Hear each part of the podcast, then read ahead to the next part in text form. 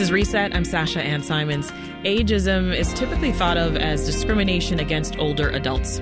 But new research from the Harvard Business Review shows that women in leadership positions experience this type of bias at every age, whether it's the pressure to look younger or being called pet names like kiddo or young lady.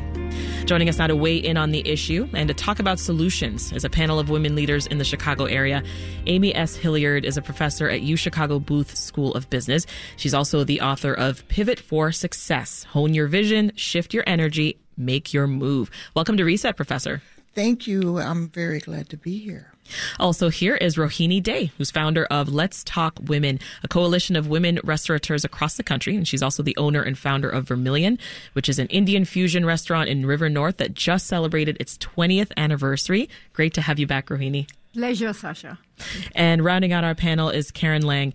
National President of the Board of Directors of Girl Scouts USA, and she's also the CEO of Mate Co. Welcome, Karen.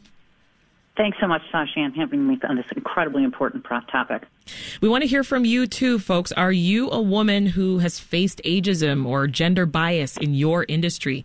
You can join the conversation at 866 915 WBEZ. That's 866 915 WBEZ. So you women are all established in your careers, years and years of experience under your belt. I'm curious, though, your reaction to the Harvard Business Review article that's finding that women in leadership are experiencing ageism at every age. I'll go to you first, Karen. I think it's definitely true, Sasha. And I mean, we know that from the research from AARP, definitely that 78% of all workers indicate that they have experienced some age discrimination in the workplace. And we know in, in the areas in which I've practiced, meaning big law as well as construction and engineering, from the very outset, it is a critical problem um, for persons even getting into the workforce and getting their first job, not only as an associate, but for making it to a piece of the pile in the equity. So I, I believe it is pervasive, and, and hopefully we'll be able to have some time today to talk about solutions. Yeah, Professor Hilliard, what do you think about this this article? Any surprises to None. you? None. I've experienced it in my career, um, all levels of it, and add to that racism um, and it's a Rubik's cube. It's all the isms. It's all the isms, and when you put them all together, it's really a Rubik's cube because you're twisting all of these things around, trying to make the cube fit and snap into place, but it really doesn't. It keeps twirling. Mm. What about you, Rohini? So, Sasha, um, given that women are honey and sweetie and dear when they're young, mm-hmm. or they're uh, invisible when they're old, yeah. Um, it's not ageism, it's outright misogyny. Let's just call it what it is. It's sexism, it's misogyny. So that's my response to that. Yes, it exists at every uh, stage. In my case, you know, my prior background was with the World Bank, working with countries at the policy level. Yeah. Saw it there.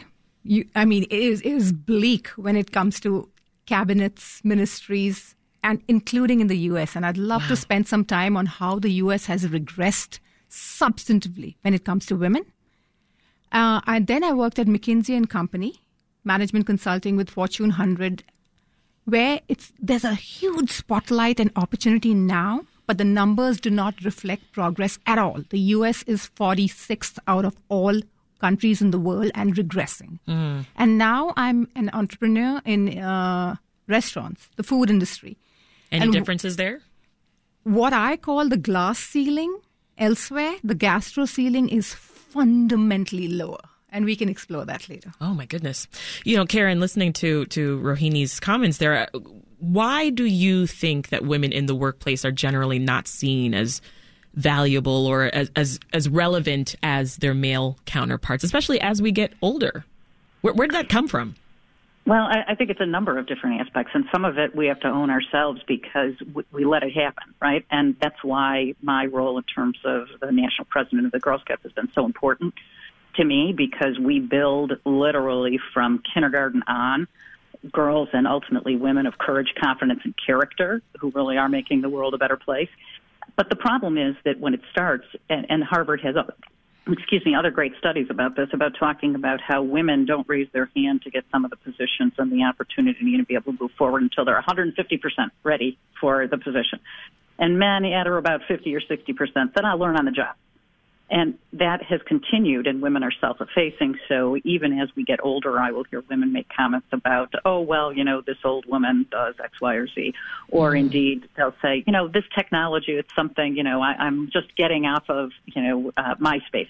Those kinds of things, we have to be very careful and build really our own, if you will, business continuity plan from the very outset and have to own it and not allow, as we were hearing from Rohini, we cannot allow that sort of misogynism or, or outright racism um, or ageism from the very beginning. And we have to teach our girls and young women that this is unacceptable. Professor, the, the Harvard Business Review article that I, that I mentioned, it includes a, a, survey of more than 900, I think it was 913 mm-hmm. women leaders across these large sectors. Uh, they were categorized as young, which is under 40, middle age, which is 40 to 60 years old, and older women, which were over 60.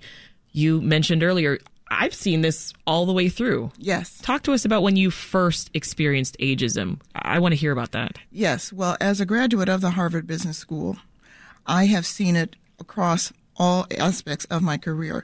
When I went to the Gillette company after graduating from Harvard Business School to take a new position as a at the director level, and I walk into the door waiting to go into the office, suited up, briefcase, get to the door, and I was told, you know, first of all, I was told, oh, you must be the new temp.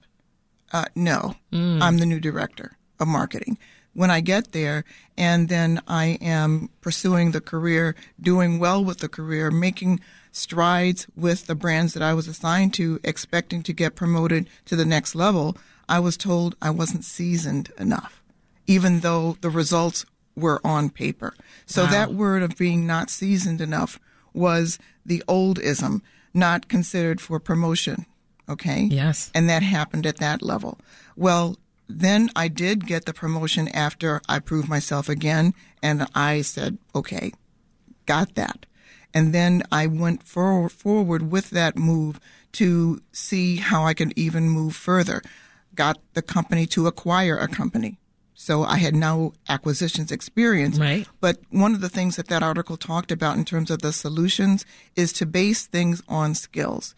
And this is what I would suggest women do because in those articles and in the position of what do we do about it, mm-hmm. we've got to change our mindset because we cannot rely on the systematic infrastructures to change fast enough. It is our mindset that must change. Number one is if you've got the skills, you do have to raise your hand. I'm on the Lean In Advisory Board with Sheryl Sandberg and have been for years. And one of the things that is taught there in the Lean In circles is to the ability to raise your hand. Yeah. and speak up for yourself and advocate for yourself is very important at every stage of your career.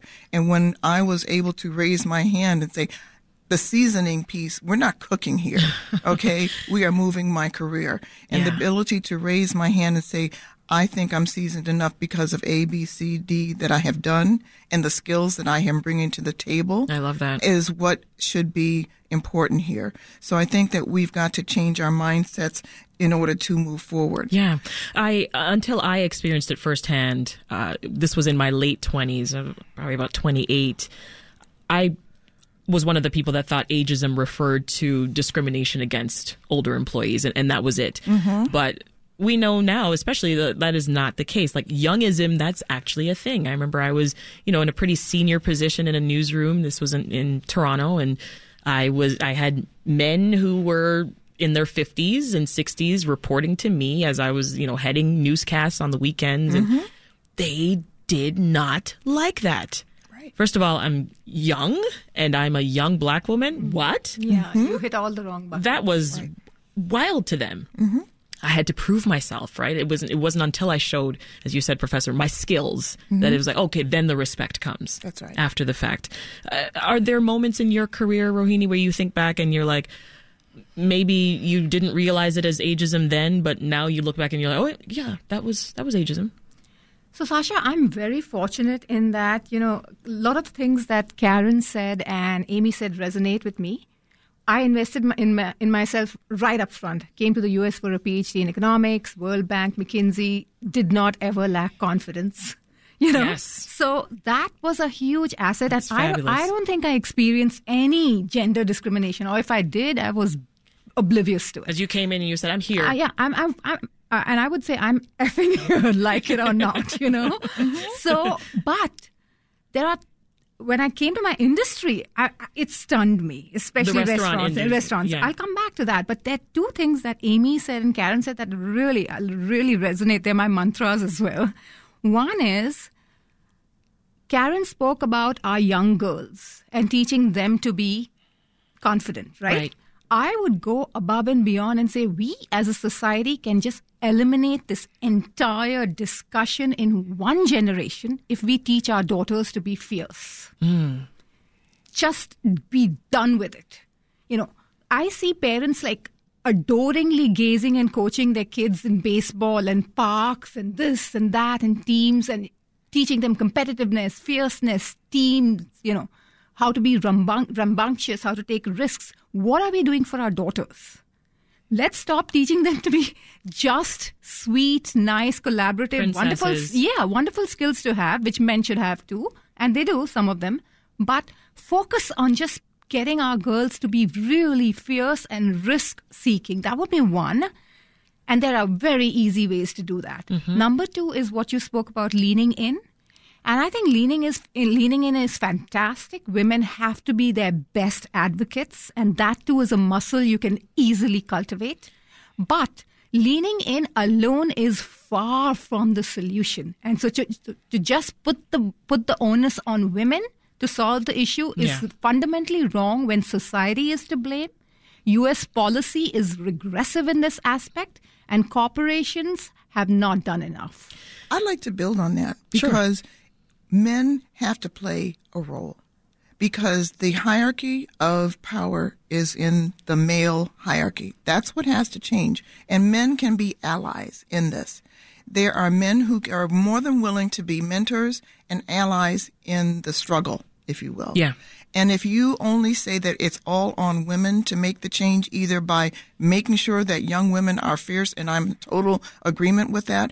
You know, I'm one of four daughters. I don't have any brothers. And I was raised to be fierce Mm-hmm. Yeah. by my mother and my father. Right. So it was none of, the, none of this stuff about you don't rake leaves because you're a girl. Yeah. No, you rake leaves and shovel snow. and I can relate. And I'm now raising two girls. And so, I mean, everything you just said, Rohini, Yeah. is hitting me. You That's know. right. Um, I, and they're watching me. That's they're right. Mm-hmm. watching everything I do. I was a single mom for a long time. Me too. So they they saw me climb up the ranks, and they you know they were in every newsroom I've worked in. That's right. So they've seen just how things have shifted, how That's people right. respond to me now versus back then. But Um, but there's something about the U.S. culture. You know, as an immigrant who's traveled 55 countries and Yeah. goes back to India every year, I see something wrong in the U.S. culture, in the way we approach women and our daughters. Why is it that all women don't stand up outright? And I'm just going to wear my convictions on my sleeve, Sasha. Yeah. I never mince my words. Why is it that all women don't stand up outright and say we will not elect leaders who consider women objects to be groped or grabbed? Or we will not elect policy leaders who consider women to be chattel to produce babies. Or we will not elect leaders who do not mandate that 30% or 50% of boards be women. yeah. And, and stop being happy with just March and Women's History Month. It's a travesty.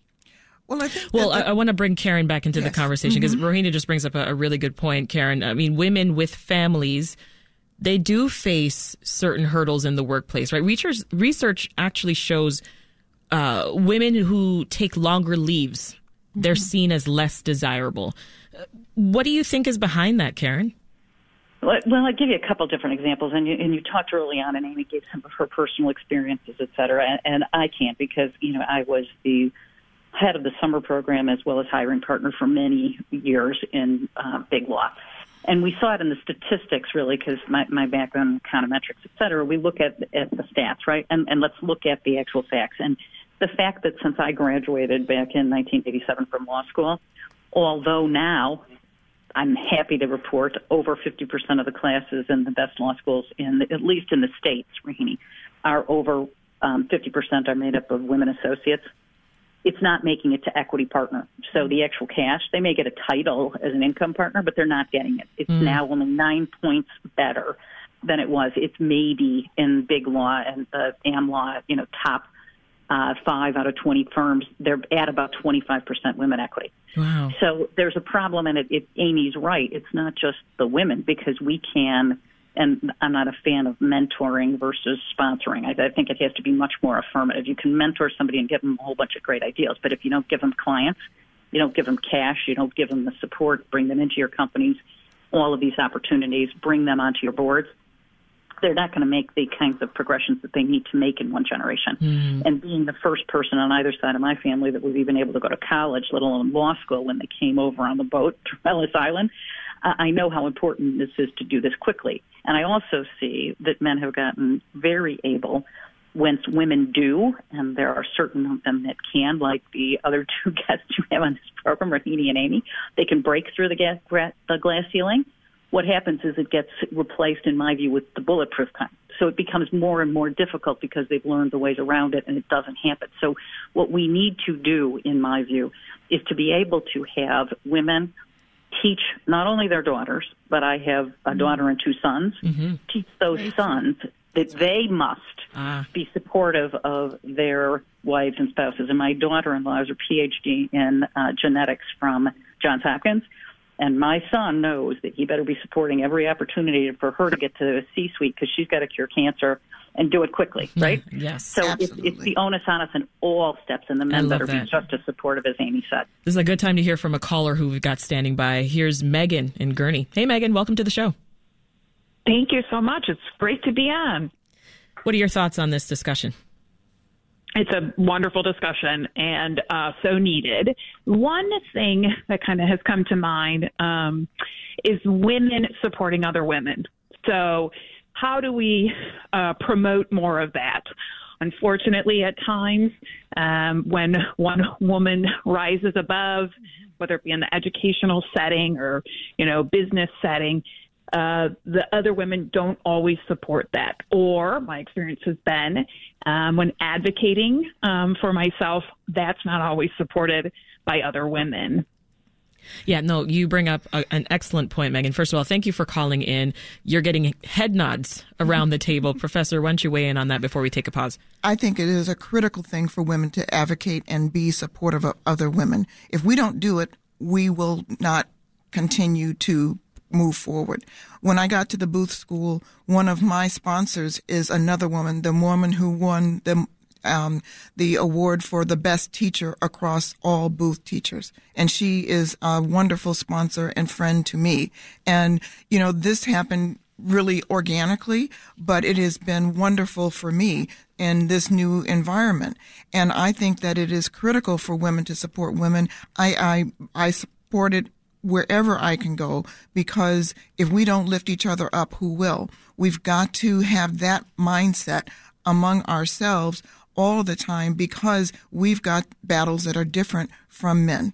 Yeah. And if we don't recognize that and have a safe space among ourselves to share stories and strategies to move forward, we will miss opportunities. And this is something that helps with the mindset before we take a break that I want to, and we can come back to this. There is a different arc going on in terms of women's careers because as women reach their 60s and their 70s, that starts to change. They're now moving, you know, they're talking, there's a big discussion about what happens after women reach that age because they are no longer necessarily taking care of children. Yeah. They might be taking care of older parents, but they are now free to do more things. The New York Times came out in 2019 with an article that said, you know, they older women are still working because they are having too much fun. Mm. And I'll talk more about that later. We'll take a pause. Because there's some stats that support that, and That's, women supporting women are part of it. That's Amy S. Hilliard, who's a professor at U Chicago Booth School of Business. We've also got Rohini Dey with us, owner of Vermilion Restaurant and founder of Let's Talk Women, and Karen Layng, who's national president of the board of directors of Girl Scouts USA. They will be sticking around after the break to continue this conversation about ageism and gender bias that women face in the workplace and solutions.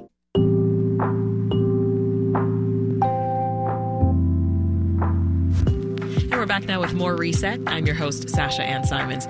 We're continuing our conversation about ageism and gender bias that women face in the workplace. Now, before the break, we talked about how these issues affect women in leadership positions at every age.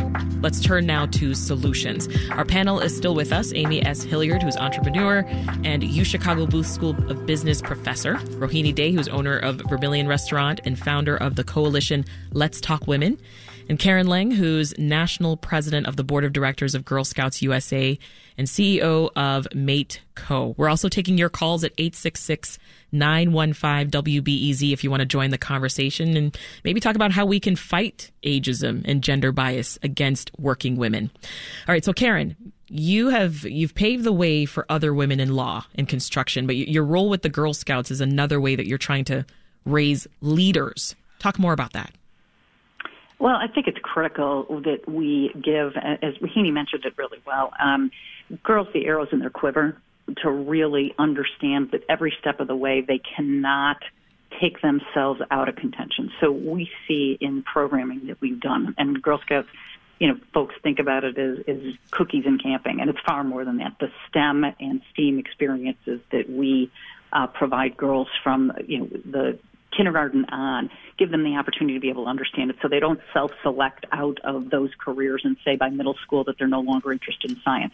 Because girls, when they have role models ahead of them and see these interests, et cetera, they pursue careers in all of these different aspects. So I think it's very critical to do that. And I, I think it's also critical on the other end and Amy mentioned this about how many years later that after even having successful careers or perhaps going on alternative work arrangements or otherwise, to be able to have time to care for children or even have children or adopt or otherwise and then aging parents and or partners that women want to come back and, and have many years left on their runway and yet they're not getting the opportunities to be able to do so. So we need to be able to provide more opportunities. And U Chicago does a great job of this, of certificate programs or otherwise, mm-hmm. so that women on the you know other side of the career arc can be able to have current dates on their resume that they went and took a, a an AI program or got a certification in uh, supply chain logistics or whatever it may be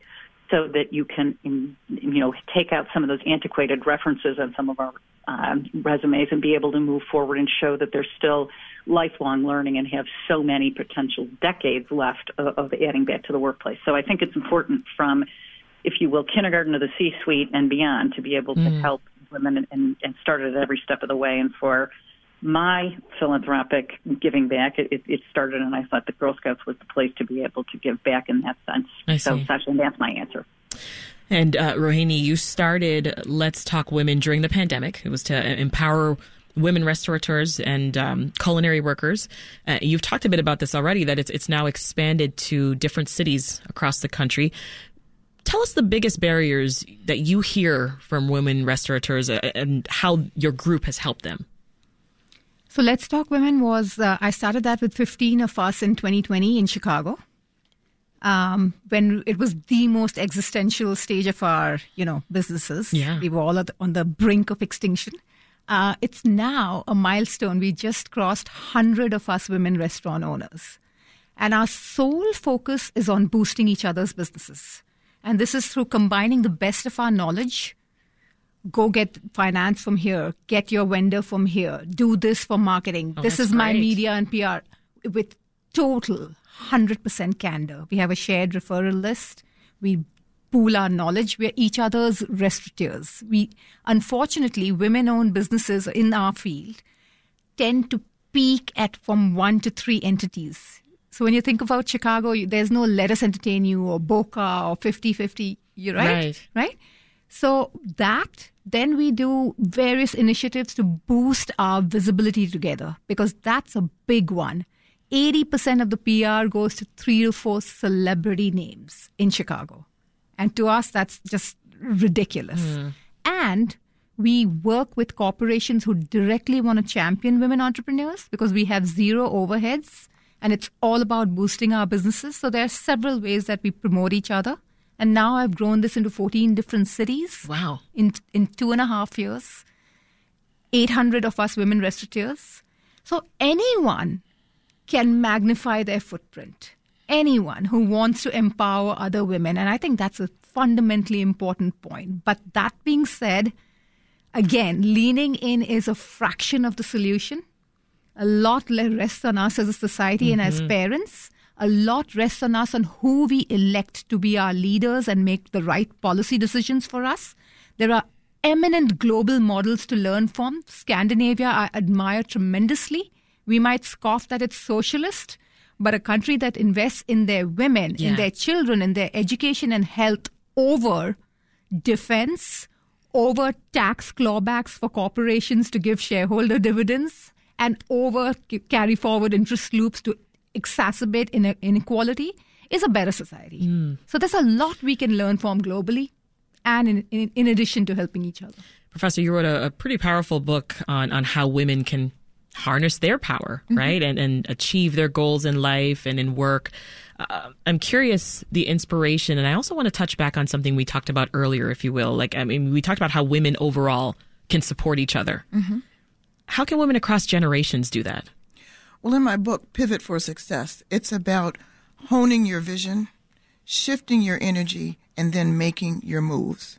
Because if you have a vision for what you want to do, be it to look at the global ways that other societies have made different changes, that vision has a way of empowering and changing things. But you've got to shift your energy toward the decisions that you want to make. And that's a personal thing. So you're changing your energy toward the decisions you want to make, and then you make your moves. And I was just gratified by the number of people who endorsed the book, like Sheryl Sandberg, like the president of Howard University, Dr. Wayne Frederick, like other entrepreneurs who, uh, Tom, Tom Burrell here in Chicago, mm. who endorsed the book, and the head of the Entrepreneurship Institute, Linda Darragh of Northwestern University. So as an entrepreneur myself of many years, including 15 years in the food industry, you know, who I, so I know what you're talking about in terms of the challenges in the food industry. I take the tack of helping other people through teaching and through spreading the word that way and helping other women see what you can do and being an example and a role model in that way and doing and you, it that way. You mentioned earlier about the career arc. The career being arc different is, now. is different. Arc. There, the New York Times article in 2019 said that and that nearly 30% of women 65 to 69 are working. That's up from 15% in the late 80s. So the women who are in that age cohort are still working longer. And it's because women started their careers and thinking about more education and working on their careers yeah. and staying in the careers longer once they have raised their children and done that part. There's still one of the quotes was, I have too much energy and too much intensity not to be engaged. Mm. And so that's something that we need to think about. And don't forget entrepreneurship because women are going back. The great resignation continues. All of the things in those articles about women not being happy with corporate America, 20%, excuse me, uh, 23% of a study done by Guardian Financial said that that's why women go to entrepreneurship because they're dissatisfied with corporate America. Right. And 27% are just ready to be their own boss. Yeah. So 50% of those women say, I'm ready to be an entrepreneur. And that's what right. they're doing. And so when you look at that and those particular stats of women who want to be entrepreneurs, yes, there's going to be there's going to be obstacles. Yes, banks are still not giving women enough money private equity is still not giving right. women enough money. But again, we can change that dynamic by supporting other women. There are private equity groups that do that. Yeah. But again, going just one final point, because when you look at that arc of women and look at some of the assumptions that women need to um, start changing, in my book, there are 10 pivot points about what to do to that Michelle Obama endorsed. Nice. I'm very, very happy about. Got to read the book. Got to read the book. Got to read the on, book. I, I really don't want to lose Karen's point, though. Also, I, and I think Amy, you too mentioned it mm-hmm. about the really men in our lives, cultivating champions. Yes. Yeah. There are amazing male allies, That's champions, right. Yeah. corporations who are willing and to, to back be fair, women. our caller that's standing by Yeah. that I don't have time to get to Danielle in Humboldt Park. Thank you so much for calling. I think that's what she wanted to do as well was elevate Karen's point about the men in our lives supporting women advancing. Frankly, Sasha, I am so sick of going to women's conferences. I feel it just doesn't move, the needle. We discuss the same issues over and over again ad nauseum and come back to it a year later. Well, Karen, uh, as we, we close here, I mean, any tips for early career working women who could be listening to us right now, or words of encouragement for that woman listening with years of experience, but she's feeling burnt out or overlooked? I would say that um, we hear much in the world, and I, as a former chief strategy officer, about the word strategic and thinking about this. I, I think strategic is another way, and, and Rohini probably said the same thing of just meaning wicked smart and really organized. Yeah. And, and women are both, right? But they do it for everyone else. So they do it for their kids' schedules. They do it for taking, you know, parents to assisted living. They do all these other things, and they don't take the time outside of their business to really do what I think is necessary and build their own if you will, business continuity plan. Yeah. And I think it has to start from as soon as they are in college and to look for on and we have all these social media tools that didn't exist when I went to school, right? So you can look at social media and through your alumni groups to be able to look at your Chicago Northwestern or otherwise. I teach as an adjunct in Northwestern and we start with Yeah. the women in that program saying connect with others. Just like whether it's Yeah. the industry that Rohini already set for her own successful business restaurateurs, but women should start that as they are in college and moving forward. I need you And then guys for with- another hour. I'm out of time, Karen. I'm sorry, Karen Layng, Amy S. Hilliard, and Rohini Dey. Powerful, powerful panel today. Thank you so much for your time. A- Absolute You're blast. welcome. Thank you. Thank you.